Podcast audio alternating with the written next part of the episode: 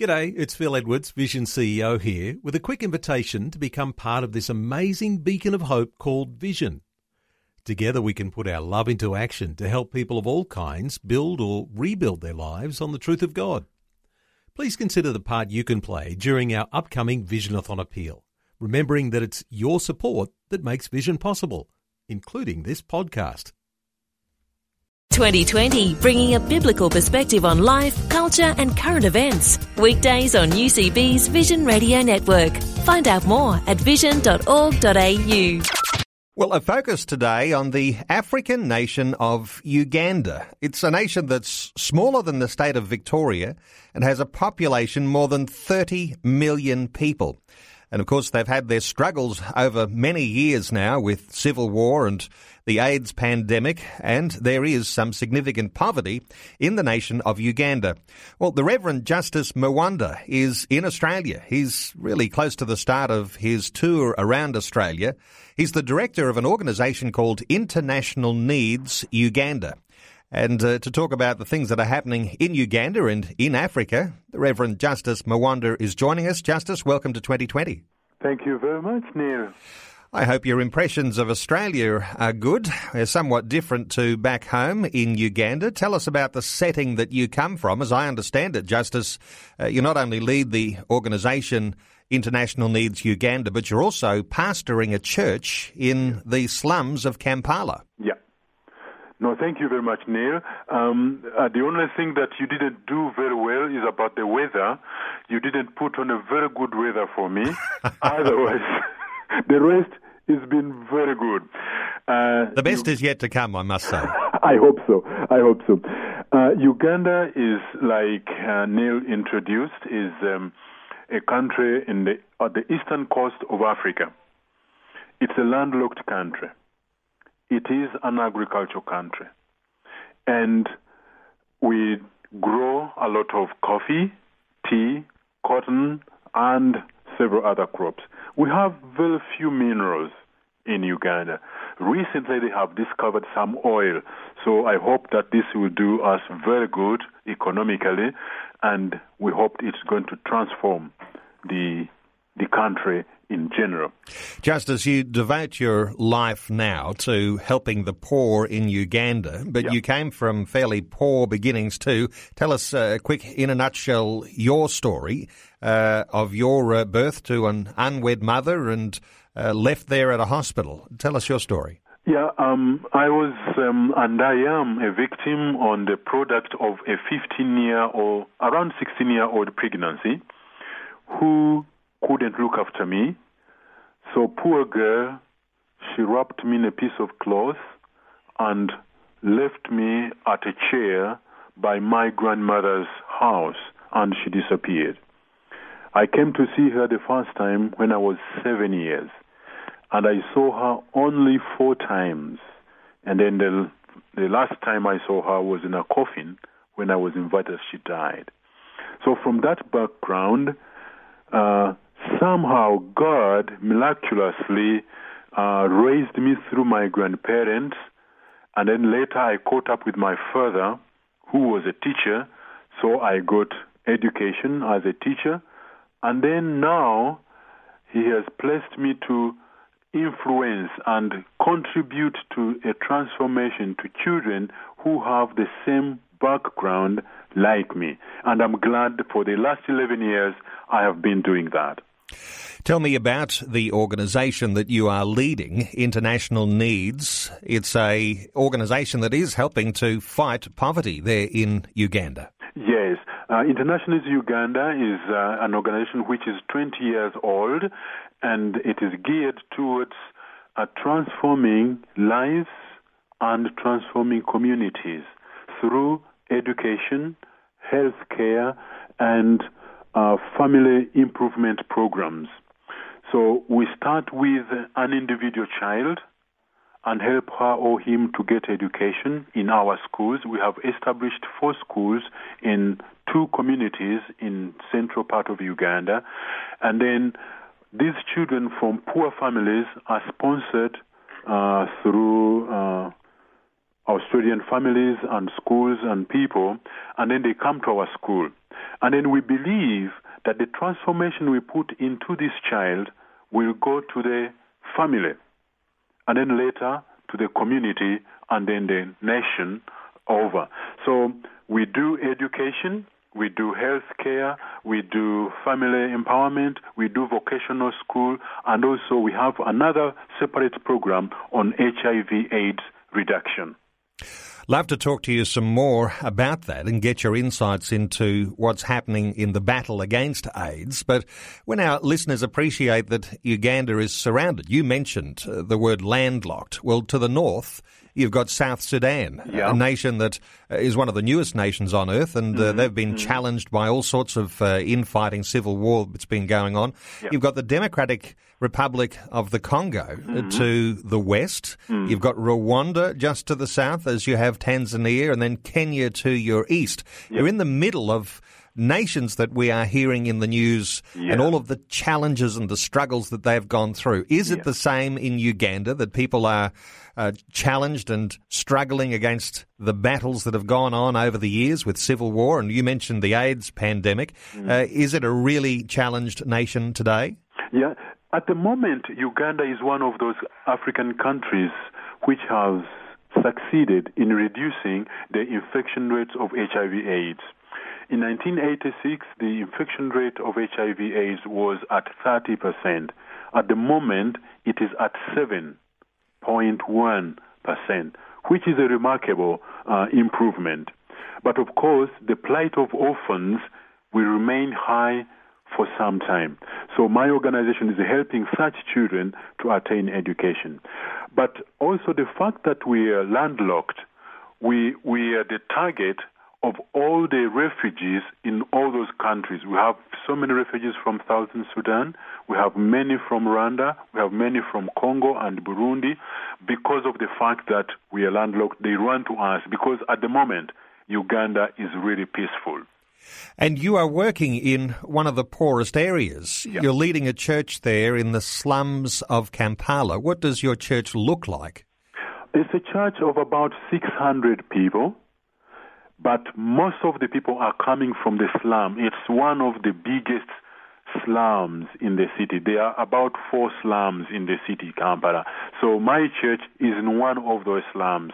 So you see people, they come to the pastor and they look to him for their needs, for their health care, for their house rent, for their food. So when, after doing the international needs work from Monday up to Friday, then on Sunday I go to this church and try to help and teach the communities in the church and around the church. So your big challenges, not only leading the church, but as the pastor, as the Anglican church minister, people are looking to you to help resolve their everyday family and social and basic needs problems. Yes, yes, but what we do, I cannot do it all. What we do, we partner with other organizations like International Needs Australia, and then they help us to raise funds and awareness from here, and then they also equip us with training in capacity building, and also the funds that we receive, we pass them on to the families through like buying a cow or chicken or pigs, and then we pass them over to the families. Those families must have children who go to our schools. So in doing so, we are trying to empower these families so that they don't only look to me as a leader or as a pastor, but they also can do something on their own to solve the problems that they are going through. And, of course, you have a child sponsorship program, $39 a month. And so what you're describing is where the funds go to when you sponsor a child, where it helps the families. Yeah, the $39 mainly cover 5 items. It covers the tuition of the child at the school. It covers 2 meals, because most of these children come from families where they don't have enough food or where they don't have anything. So it also covers the uniform. We still have the tradition of maintaining uniforms because they help us to bridge the gaps between the rich and poor children. And also it helps us to cover the books and pens. And then it also helps us to do the medical bills of those children. So it's 39, sounds very little, but it takes us a very long mile. The Reverend Justice Mwanda is our guest. He's the Director of International Needs Uganda. Justice, stay with us. I'd like to talk to you some more in just a short while. We're back talking with the Reverend Justice Mwanda. He's the Director of International Needs Uganda. We're talking about the nation of Uganda because Reverend Justice Mwanda also pastors a church in the slums of Kampala. Justice, let me ask you about this transformation that happens in families. You're talking about not only the spiritual needs of people that you're meeting through the church, but also the needs of people are being met through sponsorship, which is coming from even nations like us here in Australia. When we talk about families transforming and changing and coming out of that cycle of poverty, what does it look like to you with the work that you're doing in the slums of Kampala? Yeah, mainly my biggest work is in the village where I work. But what we are looking at and what I'm telling my communities now and again is that one time international needs will pull out of this community and move to another community. But what we would like to see is that even when we have gone to other areas, these communities will remain self-sustaining. So as I said, we do this through giving out animals and seeds. So we buy a pregnant Frisian cow and we give it to a family. Now when it calves, they bring back the calf to me, and then I pass it on to another family. And they do the same with the piglets. When we give two piglets, when they mature, then they bring back two also. And also we give them 20 chicks per family, and when they sell the chick, they only have to bring back a portion. We don't expect them to bring back chicken.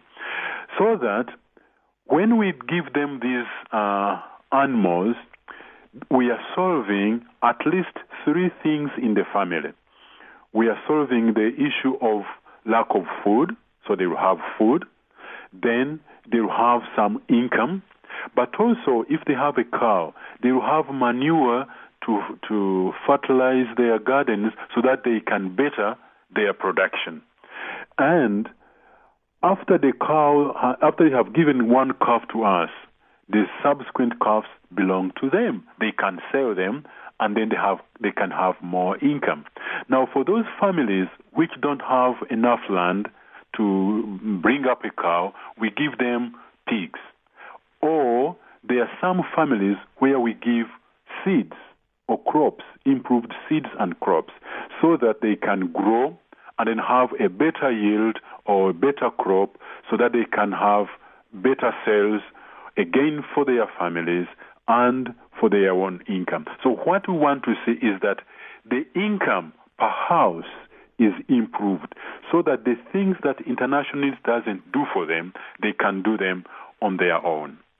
The things that have taken people in Uganda into the depths of poverty, a civil war, and we mentioned the AIDS pandemic. Yeah. These sorts of things, very, very difficult to deal with. All sorts of other issues that you're also fighting, child exploitation, whether that's sexual exploitation or areas of slavery, those sorts of things. Are those big challenges for you to confront?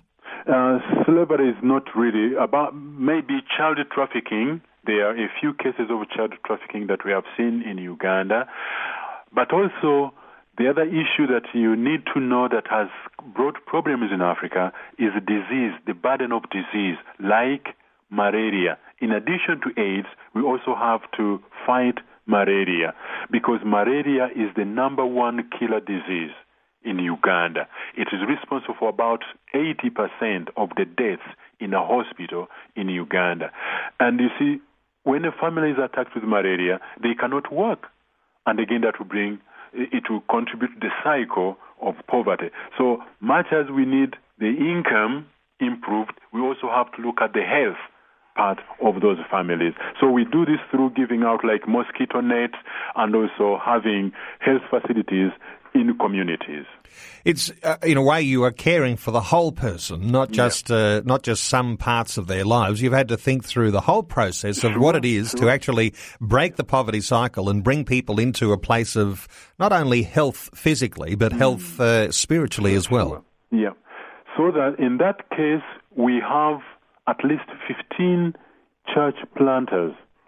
These men are empowered through International Needs. Actually, there is a church here in Australia which raised 4 motorcycles, which we gave out to these church planters so that we can ease their transportation, because they cover quite a distance to reach these communities.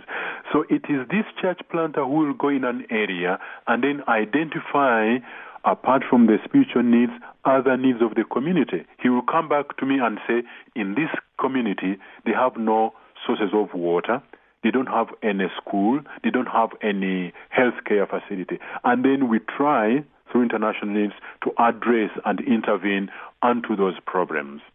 Justice, you're in Australia and you're speaking at a whole lot of different locations, and people will be able to see the dates on the website at internationalneeds.org.au. But what are you hoping to do here in Australia? Obviously, you're raising awareness. Mm-hmm. How do you want people to actually help with the ministry that you've got going underway there in Uganda?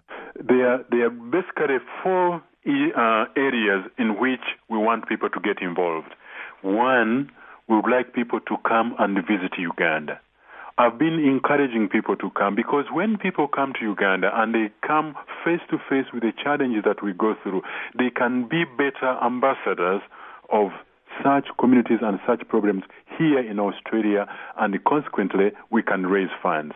Secondly, you can sponsor a child. At $39 a month, you can provide a very good transformational ground for a child in Uganda, who otherwise wouldn't have this possibility if he was not sponsored. And number 3, we are trying to raise a tractor.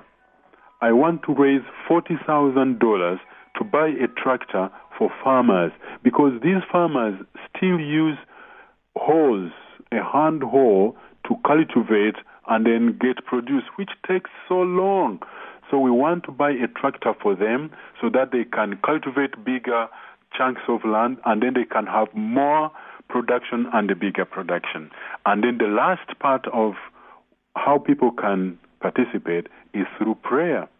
We need people to pray for us, to pray for the children, to pray for the work, and also to pray for me as I provide leadership for International Needs.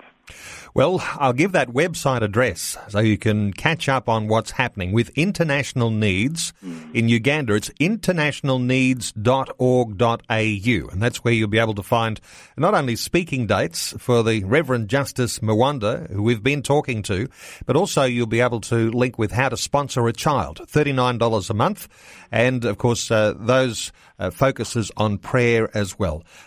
Justice, just great talking to you. Thank you so much for making time to talk to us today on 2020. You are welcome. Thank you, Neil. Like what you've just heard, there's more great podcasts, or you can listen to us live at vision.org.au. And remember, Vision is listener supported. Your donation of any amount will help us continue connecting faith to life. Learn more or donate today at vision.org.au.